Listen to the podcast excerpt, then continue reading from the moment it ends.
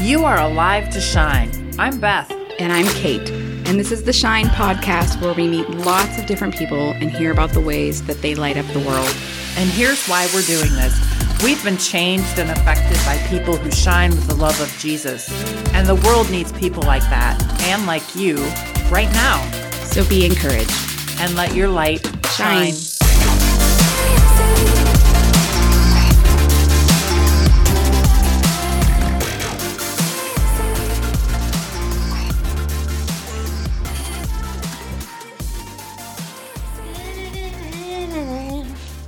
Your day though? It was good. Are you still feeling energy?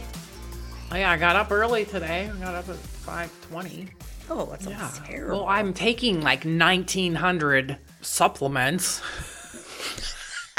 you should see my handful in the morning. It's like it's it's a two two hand two fisters. Why? Because I am taking my daily vitamins, vitamin C, zinc, biotin, vitamin D. But I feel great. Good. I want to hear about this 1993 Apostolic Ministries and the URF yeah. for Christ Community Church plant. I remember that. Yeah. I was like a middle schooler, okay. and I remember them praying over you guys and sending yeah. you out. Yeah. And then you came back. I did come back because it ended after about four and a half, four, four years.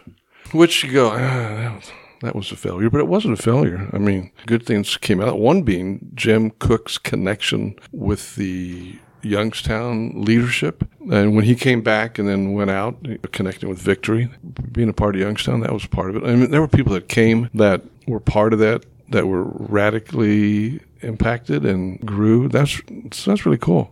But what it, made you guys call it? Because they knew at some point it wasn't it wasn't going to continue. I knew it before we ended it, and it was for a while just kind of going through the motions.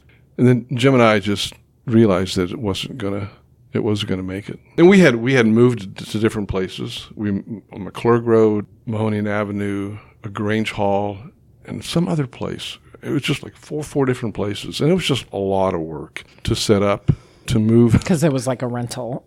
Yeah, we wanted to start a church, so we establish the you know the policies or we established what we wanted to do. And we started to have a formal church which you can do but if I would do it differently this time where you have a core group of people that connect with the core people and they like start in a home and develop that relationship uh, from there and then begin to grow that church out of out of that relationship as opposed to to plant a church and start a church service. We were doing a church service, and it was okay. Again, some people really benefited from that. It was a it was a lot of work. I mean, I learned a lot. I grew a lot. So when you came back, you said you were a sheep for five years. Not quite five years, but I think it was Dave Streifel that said, "You want to you want to be in leadership now?" I said, "No." you needed a five year break. I said, I said oh. no. I think I'll just be a sheep for a while. But I, I've always found myself in leadership positions, and I, I don't know, keep my mouth shut or whatever. And I just started, just started doing stuff, just doing stuff. So I got in, into the leadership, and they ordained me again. But I tell you what, the coolest thing about setting me in for Christ Community Church was that setting in ceremony with Richard Lambert, um, Ron King and they set Jim in, even though he was set in as an elder here, but we wanted to be set in as the, the, elders there. But anyway, my sister and her husband came, and they were so impressed and touched by that whole ceremony, and in particular, Richard Lambert, who lived really close to them, and they ended up going to Richard Lambert's church. And they came to the Lord. Richard, our, my sister's husband, Richard, came to Jesus, and that is cool. And so my dad, when my dad went through dialysis and ended up going to Maryland when my sister lived, she could care for him because she was a dialysis nurse. Richard Lambert would come visit my dad, and he saw him shortly before he died to want to make sh- to make sure that he knew where he was going. I mean, I never would have thought that my sister, brother-in-law, and my dad would know Richard Lambert. Maybe that was the whole reason. Absolutely. You never know. He wow. leads in ways we do not see or do not understand. Did you get burnout from that? I was getting burnout. My kids were young. I, I kind of wonder how that affected them because it's just a lot of a lot of work. And you know me, I just get workaholic. I really work. I really give myself to it, and I don't know when it was. See, I was, oh gosh, I don't know. I don't know when this was, but I was, I was teaching at the university. Oh, did you share? I think you shared this on the Valentine's one, where Sean was like, Yeah. when is this gonna end? When it end?" could end. I don't know. I just um, wondered what the impact of of that was because it was a lot of work. You should I know ask he. him. I know he. I know he probably wouldn't have done uh, homeschooling. He didn't like that. He's such a people person. We were backpacking in the Appalachian Mountains, and he was telling me how much he wanted to play football. It all of a sudden hit me like, "You really want to play football, don't you?" He goes, "Yeah." And I thought, how could I? And I just could tell that. I mean, he was passionate about that. He loved sports. He went to bed with the ball, and Leslie went to bed with the book. They were very different, but why would I deny him that opportunity to fulfill his passion? Because I thought homeschooling or Christian schooling was the, the best. We decided to let him go to Columbiana school, and it was good. I mean, Was it high school or did he go in middle school? high school? Yeah, Leslie went 10th grade on, and Sean went the four years. You ready? Yeah, Are you yawning? I'm yawning? not yawning. I need some of your vitamins. It's all the subbing you're doing right now. been. Uh, subbing, huh? I've been going to bed early. Leaving Chris alone. I've I haven't talked to him in oh, days. Oh, poor. Well, I was going to say poor Chris, when maybe Chris going, whoo. haven't haven't sp- oh, haven't spoken a word. I don't even know where he's at right now. Living the high life. all by himself out, out in the woods. Yeah. He's with our children. Oh, well, he's happy. I said, homework. Have fun. It's that time of year again. Homework. Math is the bane of our existence. Didn't like math. Ugh. I could do it all because I just followed the rules. Gosh, but you I don't remember the rules now. You sound like Chris. This is I what- can't do math in my head. I, I can't. I can't remember numbers. do you have dyscalculia? I have dyslexia. Sometimes I think I flip numbers all the time. just numbers, not letters. More numbers. Or here's something. You're like, sorry, I meant to write you a check Like- for twenty dollars. Yeah, Two hundred and twenty dollars. yeah, decimal points are pretty significant. But if somebody says my number is that that that that that, it's like slow down. Take one number at a time. I get all confused. It just even happened today uh, on a phone call. I got I had to jot down the numbers and the code. So I went over and over and over again to make sure the numbers were correct. Did you get in? No, I didn't He's Be- like, because the number on my card, I couldn't figure out what my membership number was. I finally got the information I needed. Well, this is what Chris and I argue about all the time. You know, to him, like you were saying, like math is wonderful because there's always a correct answer and there's always some sort of formula in order to get an answer. Right. And I love literature because there's never always that exact answer. There's the discussion of the topic, you know, the use of the terms inside of content, yeah. but it's never like A plus B equals. I remember one time drawing a circle and wondering if I could figure out where the center of that circle was based on parallel lines and perpendicular lines and them intersecting. You know, just like you were just bored. Like, was- where's the middle of this Yeah, circle? yeah. So Oh, that sounds terrible. oh, wait till I tell you about my oh. science projects. Oh my goodness. All right. well, let's not talk about that. Welcome, Shine Podcast listeners. It's E. It's K. It's James. You want to say J? James J. Oh, I should say J. We are here with James Gregory Aker, aka Pastor Greg. Hey, good to be here. Greg was with us in February 2021 with Marta I know where is she? on the Love Boat sessions on relationships. Where's my helper? So, if you didn't get a chance to listen to that, go back and check it out. We're here to talk all about Greg today. So glad to have you here. I'm glad to be here. It's good to be here. This is what it's like all by yourself. Two women interrogating me. I don't know. How does it feel? Just wait. I, well, I've heard, I know people have come through and said, "Oh, you'll be fine. Don't be worried about it." And it's like this is kind of ner- nerve wracking just to talk about yourself. It's like you're not used to just You're telling your story. I'm telling my story. We like stories. There are a couple of nerve wracking factors that can go into. So I'm always really grateful for, for the people who say yes. Greg was born, he's going to give his age, in 1953. I won't tell you how old he is, but Sixty-eight. 68. Okay, he did. He was raised in Eaton, Ohio, which is west of Dayton. He's very educated, spent his entire adult life in school somehow, but he graduated from. Because I couldn't get out. Eaton High School. He was a gymnast in high school. Were you an No, artist? No, no, no, no. I was a gymnast in college. Oh, so you just were like walked on the team in college? I'd always wanted to. I did. I'd always wanted to be in gymnastics, and actually was a little bit in a town, Richmond, Indiana, which is close to Eaton. But my parents wouldn't drive me, and the people who took me got tired of taking me, so it just kind of oh dropped off.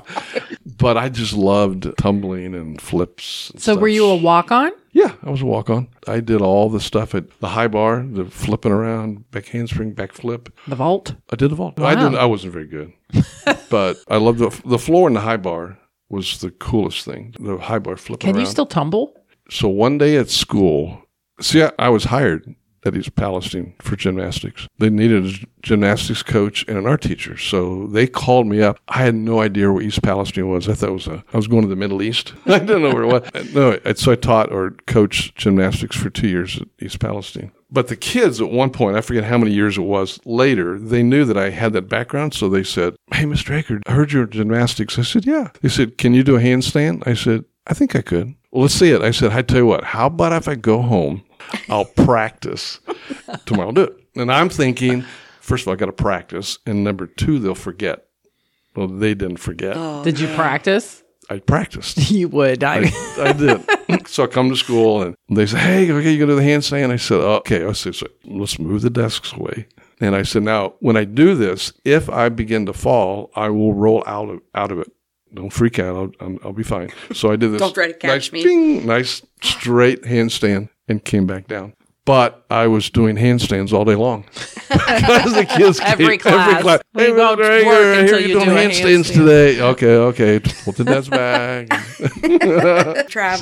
So that was fun. Greg went to Bowling Green. He was a science major and switched to art education. He was at Kent for two summers studying studio art and he went to YSU where he got his master's in art education. He's been a lifeguard, a YMCA waterfront director. He was a pipeline x-ray technician assistant. I don't even know what that is, but okay. You're x-raying pipelines Mhm. Mhm. For what? underground? for the laying down of uh, gas pipelines or oil pipeline pipelines. The welds have to be X-rayed, so they are Oh, I think the waterfront director would have been more fun. oh, much more fun. but I made a lot of money. I made good. Oh, money. that's say. true. I made good money. Yeah. Then he was hired at East Palestine, Ohio High School, where he was the art teacher and gymnastics. He started out as the art teacher and gymnastics coach, and he taught at East Palestine High School forever.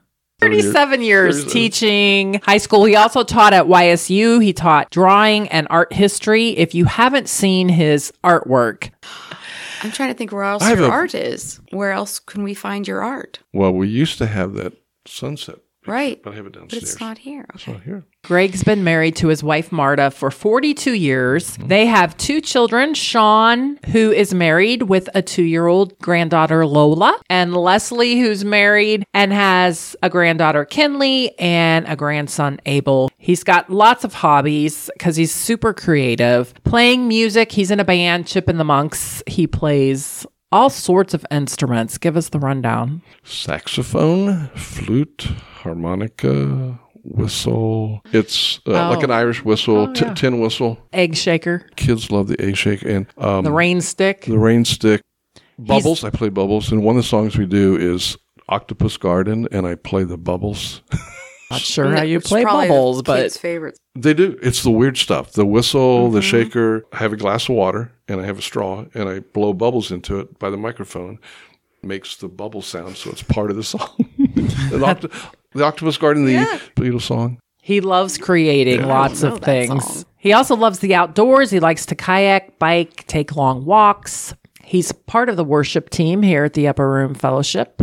He's been a part of the Upper Room since 1977 for 44 years. He's been our one of our elders for 28 years total. In 1993, he and another elder went to do a church plant in Boardman. The name was Christ Community Church with the Apostolic Team Ministry, which was which was The our covering. apostolic covering for the upper room and therefore the Christ Community Church. We no longer are affiliated with them anymore. Not that they're bad, they just were Toledo area, and we didn't have much of a relationship, so we moved away from them. Good people, though. He did that church plant for four years. I remember being a little kid, being there visiting. Was it previously in Aquapazzo? Yes. Okay. That's where we started there, and then we then she was going to sell the building, and so we had to, we moved. So we moved three other places after that. But I And that's why it was just like had we stayed there, it would have been better. But we had to move, and then we had to move again. We had to move again. And that that was tough. But I remember being there hmm. and the building being filled with oddities. Yeah, I remember it feeling so mysterious when I was a kid. Now it's Aquapazzo. How crazy is that? yeah. Anyways, Greg and Marta came back after four years Mm-hmm. to the upper room and they asked him if he wanted to be in leadership. And he's like, no, not right now. So he took a break and then became an elder again and has been here ever since, serving us at the upper room fellowship. And Greg is our administrative pastor. Mm-hmm. Very organized. It's very interesting because you're so creative, but you're also so detail oriented and weird. you try to keep everyone in line. Yeah. It's like herding squirrels sometimes.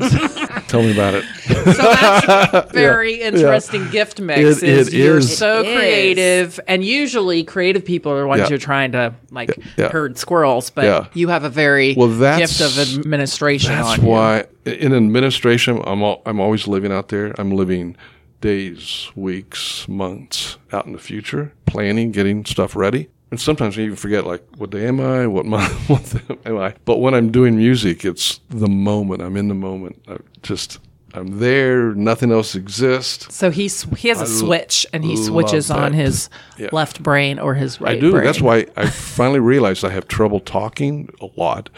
I mean, really have trouble talking after playing music and coming down off the stage because I'm in that right side of my brain, that zone, and I come down and have to shift to the left side of the So brain. we I- should not have you doing announcements after you play on the worship I don't. team. I don't. I don't. That's why I don't. I don't. I don't like to. Yeah.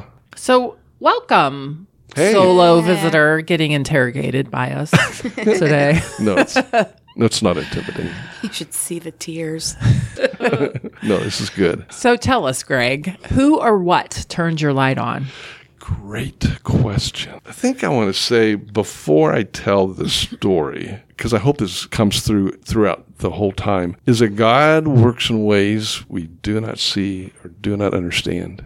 And He knows where He wants to take us. You know, we talk in the upper room, we talk about identity and destiny. And it is true that He knows who we are. He knows how He's fashioned us and formed us. He saw us in His being fashioned in our mother's womb. He knew us before the foundation of the world. He just knows who we are. We don't, but He does.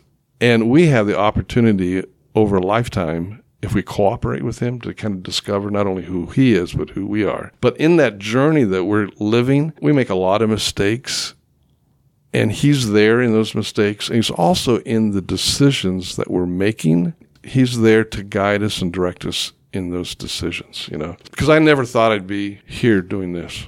I don't i'm not talking about interview, interview but i'm talking about in this this leadership position in church nor in east palestine or columbiana so anyway he grew up i had four sisters a mom and a dad uh, four sisters always wanted a brother never had a brother when when my little sister lisa sorry lisa if you hear this I, I was really mad at mom. Like, oh, come on, mom. Can't you do more, you know, more than girls? so I really wanted a brother, but I had four sisters and I love my sisters. I grew up on a nursery. Uh, my grandpa had an 18 acre nursery, so I loved the outdoors. So went to church. My dad did not. My dad played golf. My mom and my sisters went to church. My grandma and grandpa Schwartztraber. So grandpa was a Sunday school teacher. Grandma was a choir director. I was an acolyte. An acolyte is the I forget what age, but I would be in the the white robe, carrying the long pole with the wick that lit. What denomination was this? Oh, Methodist Church. Okay. I would walk choir behind me, and I would go up and I would light the candle at the altar in the candelabra, we call it, you know, with mm. all the candles. And then I would sit on a chair. There were two chairs, so there were two of us, and I would sit on a chair in the front facing the, the congregation. So that was pretty intimidating. You really had to be on your best behavior as, as though, because the whole congregation could be looking at you, you know. The funniest thing, I'll never forget one time I sat down, you know, you stand up and sit down. I sat down one time and I felt this knock on top of my head. Well, the top knob of the chair fell and hit, hit the top Oh. of my oh. head. but I remember one time sitting there. I don't know when it was, but I mean, I loved going to church. I loved Sunday school. I had two aunts, Minnie and Matilda Schwartzstrauber. They were what you would call old maids. They never married. They had a hat millinery shop. They hmm. bought hats, but then decorated them, and they sold clothing too. They were so cool. They talked to me about Jesus. They gave me a, a Psalm and Proverbs book. It wasn't the whole Bible. I had a Bible, but they gave me Psalm and Proverbs. I loved reading that. And they gave me a book on scripture to memorize. And I would, I would sit in bed and read that. I loved that eventually, as you get older, I guess, I don't know, you just start to question. And I remember one time sitting in church and just, just looking and thinking, know, if God was really here, wouldn't this be different? I just thought there's something missing. And I began to question God. I thought, you know, why, why did God make it so hard that you had to believe in this man you can't see? I can't see him. Why would God make it so hard? And I really began to, to question Was that when you were a teenager? teenager and especially in college, you know, I was really into science, really into science. I went to Bowling Green for science. I was going to be a marine biologist. I was going to be an oceanographer. So, did your love for science butt up against your upbringing? I did because at one point I thought that the Bible went so far and science went the rest of the way. I thought science explained everything and the Bible was kind of myth. Even though I had never really read the whole thing, I had heard the stories, but never, never really, obviously, had not met the, the author. I, when I went to Bowling Green, I thought I'm going to do research because that's what I did in, in high school. And of course, you don't do research. You go to these big lecture halls and stuff and you get taught. And it was good, but I wanted to do research. So I had to take an art class. And I'll back up a little bit.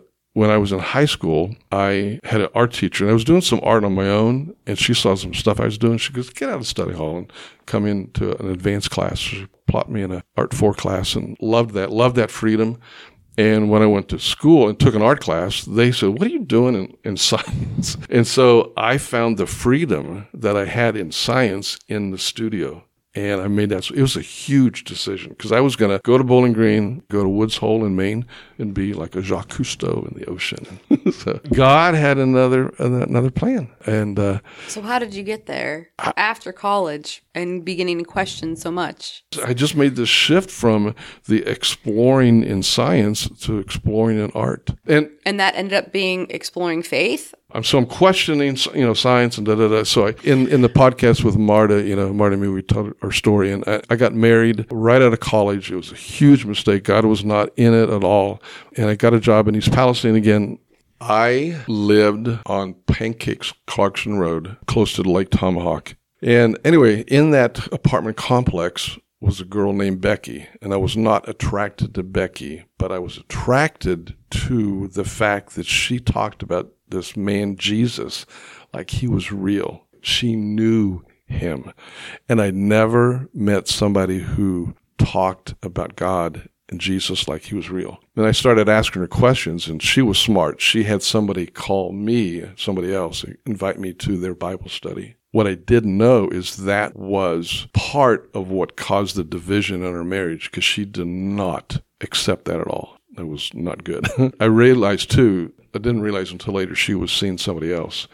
And I didn't realize that at the time. But in this Bible study, they just loved me. We had a little book and, and of course me, I did all the answers and stuff. And I was reading and reading scripture and, and asking a bunch of questions. And one night I'm reading where it says, I'm the way, the truth, and life, and nobody can come to the Father but through me. And that threw me off because I thought, again, why would God make it so hard? You had to believe in somebody you can't see. You can get to God in multiple ways. You want to study this or believe this? It's a no. He's the way, and nobody can come to the Father but through me. And I remember closing the Bible. I said, God, that's either that's either real or that's a lie. It can't be both. Hmm. So if if you're real, make yourself real. And what he said was, I can do that, but I didn't hear that. Then I just had a hunger for the word. I couldn't put it down. I just loved the word. And I loved going to the church. I just, it just all made sense. But prior to that, in my journey of college, I needed to get a job because I couldn't go back to the pool where I was working because I and some of the other people had started smoking pot and that got out. My science teacher, who was hugely my mentor, was actually the pool manager, and that must have been that must have broken his heart that he could not hire me to be a life because we were just like and he he helped me a lot in my science projects. He's awesome. But yeah, I just I began to experiment with drugs and and stuff, and it was not good. And I had a roommate who my sophomore year said, "Greg, you're doing too much," and that really woke me up. I thought, "What am I doing? What am I doing? I didn't come to college for this," and it literally woke me up, and I I, I stopped cold turkey. I think it was because somebody cared. It wasn't from the spiritual side, but just the fact that he that he loved me enough to say I'm really concerned about you. So I needed a job. So I saw on a bulletin board about they were looking for somebody in a, a camp, a YMCA camp. And I didn't know what I was applying for, so I just went for the interview, and they hired me to be the waterfront director of this camp. Well, I'd never been to camp, never been a waterfront director. The year I was there, in uh, 72, they had a huge flood, so they actually had too much water. There was too much waterfront. But I had a cabin, and eventually I got into the boathouse, and I had an office and an assistant. And I'm in there, and I'm thinking, what am I doing here? I'm supposed to dr- be directing this waterfront, and I don't. Anyway, I just remember sitting in bed and saying, God, you got to help me. I, I don't know what I'm doing.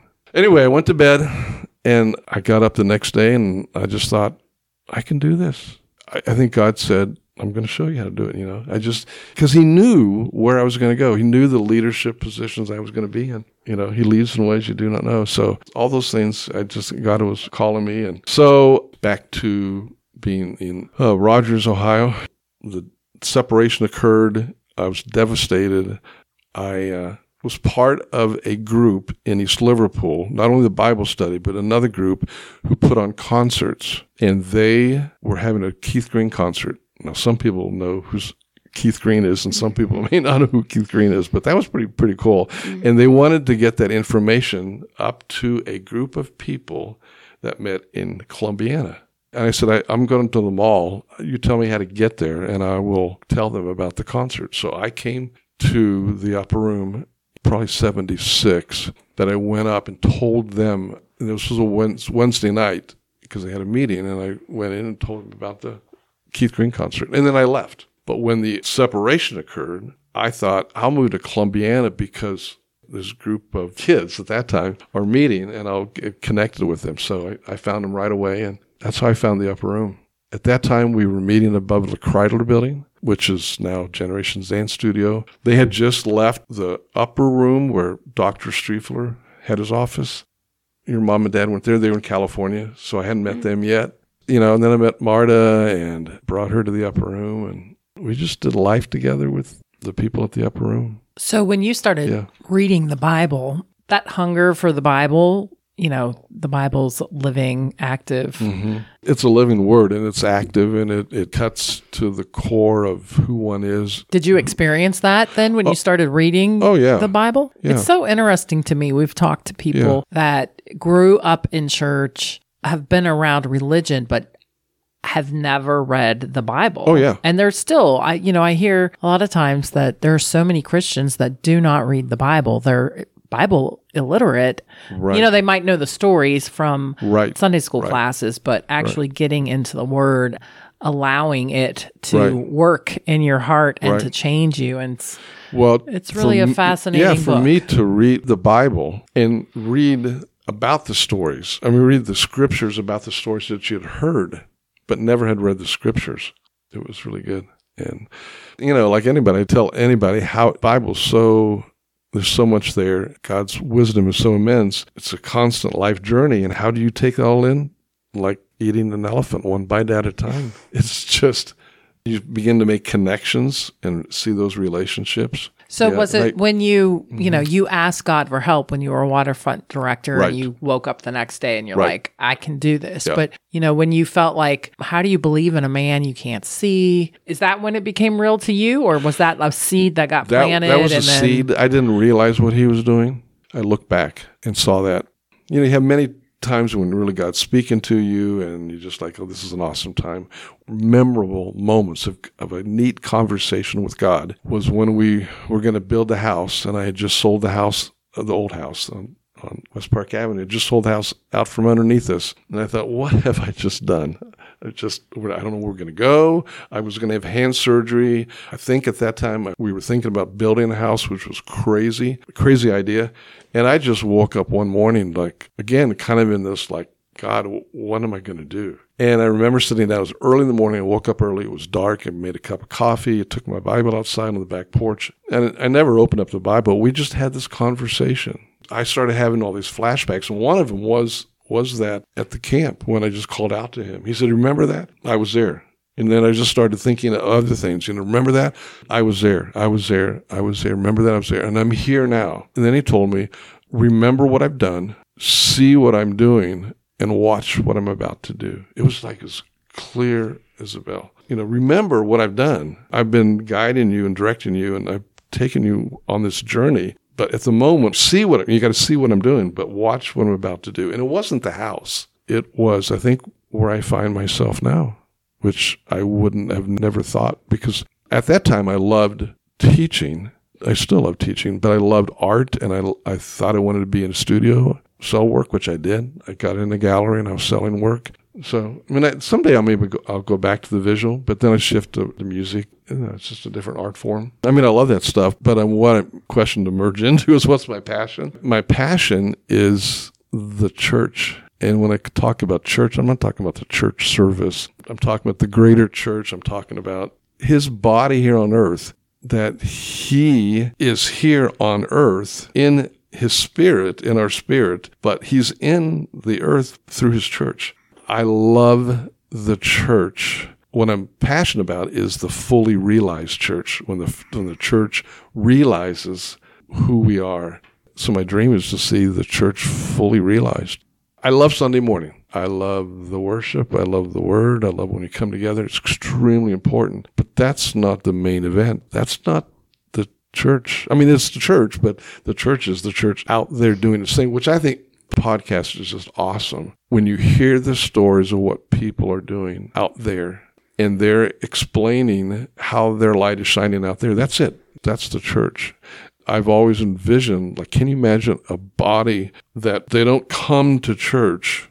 They are the church and they're doing their ministry. They're letting their light shine out there, and they just come together on a Sunday to celebrate. That's that's why we call it the celebration. They they celebrate. They worship Him, but they celebrate the fact that well, all He's done, and then you go out and do it again. Well, isn't that yeah. fun? How mm. you have such a passion for the church, but God has put you in a place where you get to do creative you get to do music you get to teach you get to yeah. connect you you know mm-hmm. you are such a great connector so all these skills that you have that are not always in one person, you get to do all of that here. It's like sometimes that's great. yeah. Other times, uh, I love so much that that is something that that anyone has to question about you. What lights you up is so visible that everyone knows it. Even just talking to Matt Peterson about he's at Midway Mennonite and he's part of CCMA, which is the Ministerial Association. But we're having this conversation, he and I, about the importance of the unity of the church mm-hmm. and Jesus's prayer in the garden, like, mm-hmm. let them be one. Like you and I are mm. one. Let yeah. them be yeah. one so they can show right. the world who I am and how much I love them. Right. But after having that conversation, you know, Matt's like, Greg's always talking about the big C church being unified. That's yeah. like the yeah. most important thing, you know, and people all over know that that's important to you. And I think that's so good because it makes right. people consider. Right. Well, all that we experience, I'm not talking about just me, all of us, all that we experience, we're a collection of all those things that we have experienced, done, or done to us, all that stuff. And God uses that for good. And we sometimes compartmentalize our life and we compartmentalize information and it all fits together and becomes the whole of who we are. Leonardo da Vinci, I hope I get to meet Leonardo someday. He was not a scientist. He was not an artist. He was not a musician. He was not a mathematician. He was all of those things. Mm-hmm. He wasn't those separate entities. And he once in one of his journals, which he wrote backwards, which is crazy to think about, he said, and this is way back then, he said, we're a prisoner of compartmentalization. if that, if you could say that then, how much more can we say now? I never saw myself as an art teacher or teaching kids art. I taught I taught kids art. I didn't teach art. I, taught, I taught kids art. And it was really I wanted them to realize the potential inside of them that they could they could tap into something they thought they didn't have. I knew they weren't going to be artists. Some I know some are, but that wasn't that wasn't my goal. Was to tap into and realize they had a potential that was greater than what they thought they had. And I do stuff, and they go, I th- they go, I thought this was art class, and I said, well, it is art class. And Leonardo da Vinci's students, they didn't understand what he was doing. They thought, you know, they were going to do art, and they they were dissecting people and stuff and, and playing with water and playing with plants. And he was just on a quest for knowledge and he was trying to understand his world. And the art was simply a means for that. Understand that. So I don't know how this all connects, but, but it does, it does connect. I mean, I love learning. I love people. I want to make an impact. I want people to be who they are. So that kind of leads to this. Wait, let me ask the next question. Kind of leads to the next. Go ahead, ask a question. Okay. What is the next question? so, Greg, tell us how you're letting your light shine right now in your oh. life. I look at my role, my responsibility as an elder, of simply equipping the saints for their works of service. That's it. And I love, I love the team that I'm on, and I love the roles that we share. I love that team concept. It can be difficult as a teacher. When I taught, it was my empire. I was the teacher. I was. I didn't have to answer anybody. I could do what I wanted to do. I didn't have to run it by anybody, and that was cool. But I always kind of wish I had a team to work with. But now I have a team. We have a team, and, and that's awesome. But anyway, our role is simply to equip the saints for their works of service. You know, we're all ministers. And tell us how you're doing that. How are you equipping people? The foundation material I think is awesome, and Kate helped me, you know, develop develop. So, that. for those And of you not listening, that have turned off a long time ago. If you're just turning this back on, yeah, for those uh, for those listening who don't know what foundations is, can you explain that? Foundation. It is, we have foundation one, two, and three, but it's taking how we do what we do, knowing God, sharing life, and serving others, and looking at that in depth. But the first one, foundation one, is an orientation to who we are. So that at the end, hopefully, they grasp the heart for the house. And that came about because we really weren't doing that very well. So that equipping of the saints, and again, just working with the, the Sunday school classes to equip the people for the works. I think the kingdom class, you know, the kingdom is where you are. And Greg, Mm-hmm.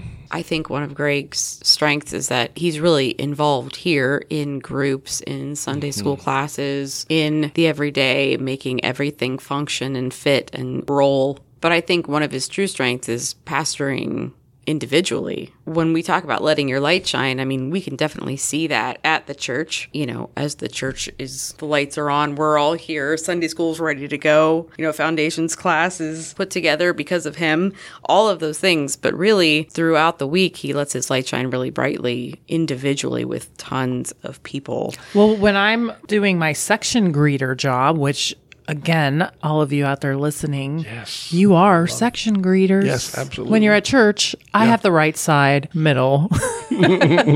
but I'll ask new people, "Oh, how'd you hear about us?" And they're like, "Pastor Greg, Greg, Pastor Greg." And so many people come mm-hmm. To the upper room because you invite them. Yeah, and then and they stick around. Right. And it's not just letting your light shine individually here with the people who are part of the congregation, which he does. It is hugely outside of the upper room as well. He is deeply involved in the Ministerial Association. He's the president of Ministerial Association. Yes. And that means he's involved with Lot. a So good tell us number of about that role. When I first went to my CCMA meeting, Columbiana Christian Ministerial Association meeting, I was really intimidated because I'd never gone to seminary school, and here's Father Lee, and there's Father Cicero, and there's Reverend Fritz Nelson, and you know all these pastors who have gone through the big hoops to get to where they are, and and that's awesome. And I didn't, so I'm thinking this is just really intimidating, you know. And then I find out that they're just real people, you know, and they're okay. And then again, I don't know. I just keep finding myself in leadership positions. Like, what am I doing here? I I think it was Chuck that said, "Hey, Greg, why don't you why don't you uh, put your hat in the ring for president?" And I said, "Yes." Again, God's looking for people who say yes, mm-hmm.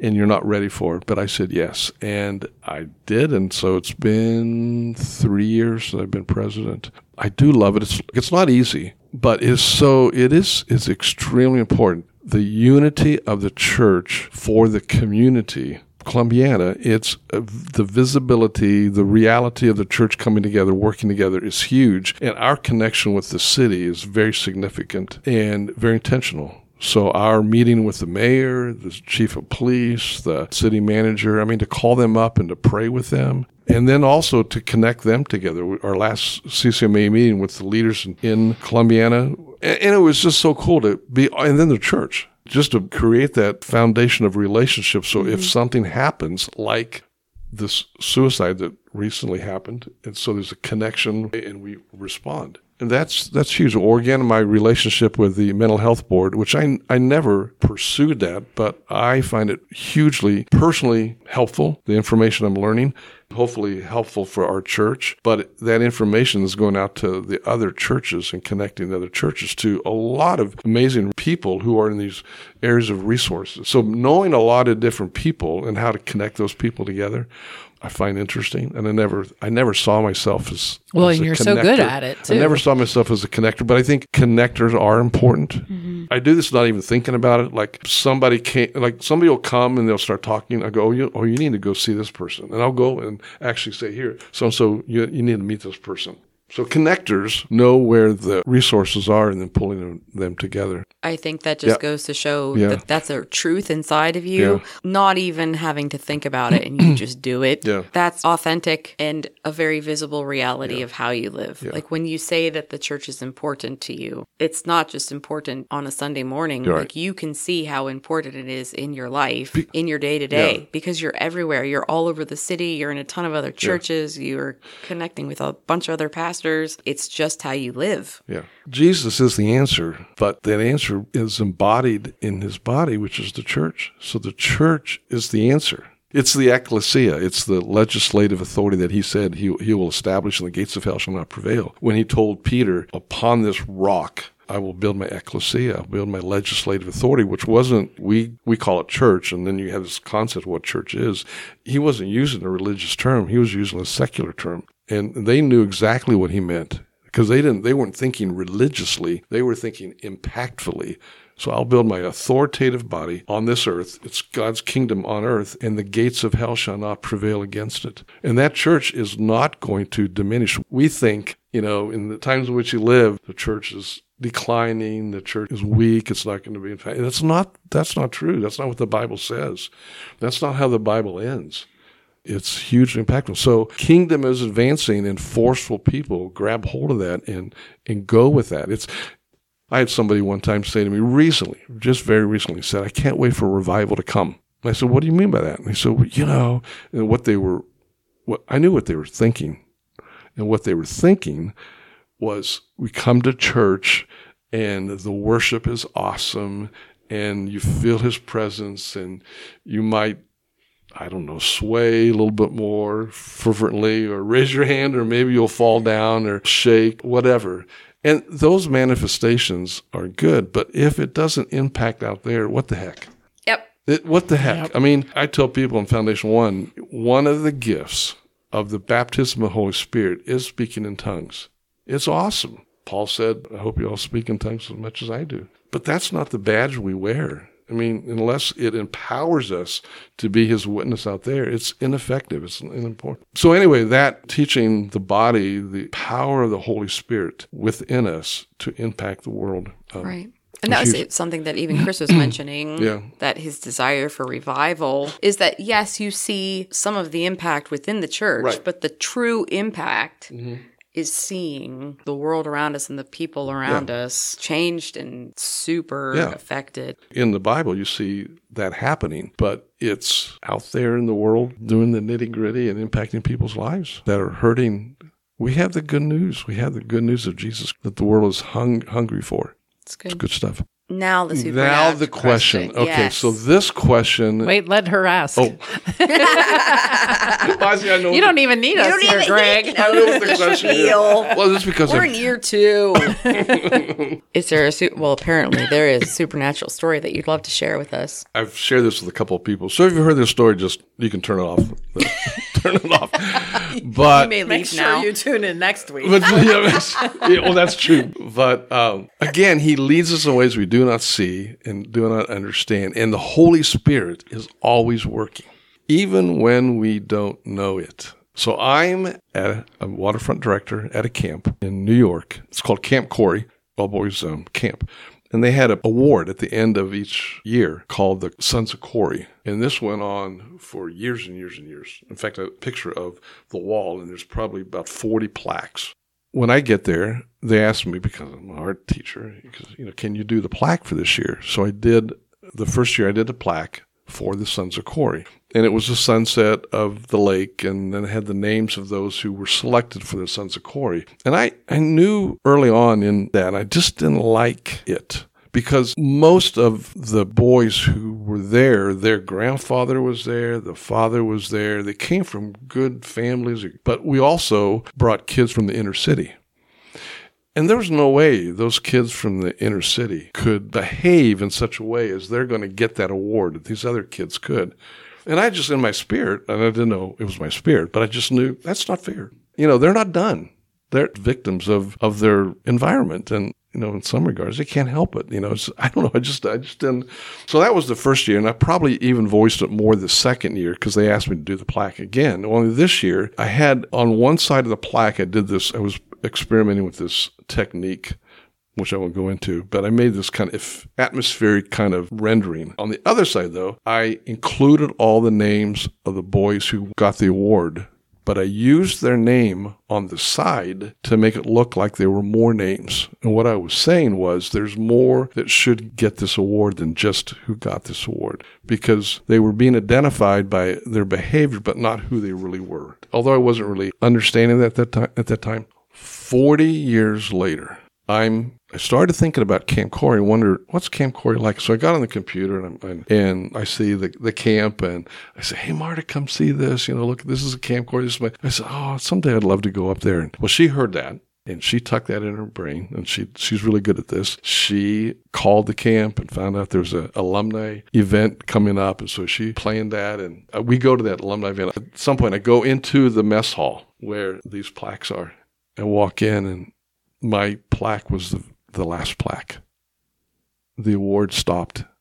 I thought oh my gosh holy spirit was speaking to me then. There was an impact. That made an impact.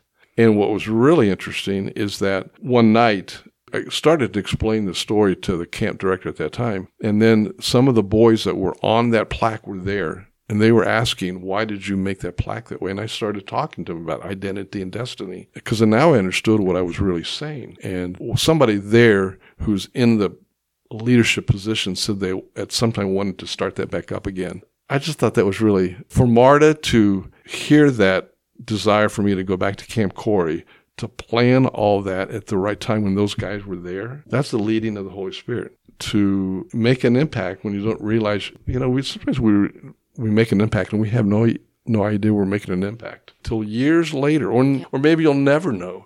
You were a pot smoking hippie. if you're out there listening thinking, I don't have my life together, I'm a hot mess, you know, to look at you now You never- as an elder of the church, you know, 28 Yeah. years in leadership and eldership, serving our community with CCMA as the president and how God took you on that journey Yeah. Planted those little seeds. It's just amazing to me. I want people to look at Greg's life and not be like, I could never be like that. I could never do that. Because it's the Holy Spirit and God working in you. Him being able to take you, take you, take me, take Kate, you know, from these places where we just seem like we're a hot mess and walks with us the whole entire way. Absolutely. And God doesn't need you to clean up Right. But he doesn't want to leave you the way you are. So, you know, once we accept Yeah. Jesus and we say, yes, be our Lord and Savior, be our friend, he walks with us we get transformed because of what he's doing in our lives. And I, I just love your story that you've come from having a love as a child and then that pulling away and trying to figure Mm-hmm. things out and not thinking science and faith can fit together and how he just walks you through that journey. And here you are at 68, an elder of the church. And you are an elder. You're one of our Wise old guy. No. White guy. but hmm. that you are so intent about pouring into other people and mm-hmm. discipling other people mm-hmm. so they can get the information that they need or they can mm-hmm. get tools for their tool belt to change their lives and be different. And so I'm very grateful for that. I'm grateful that you serve our community so beautifully inside the church and outside the church. And, you know, you and Marta, you're a,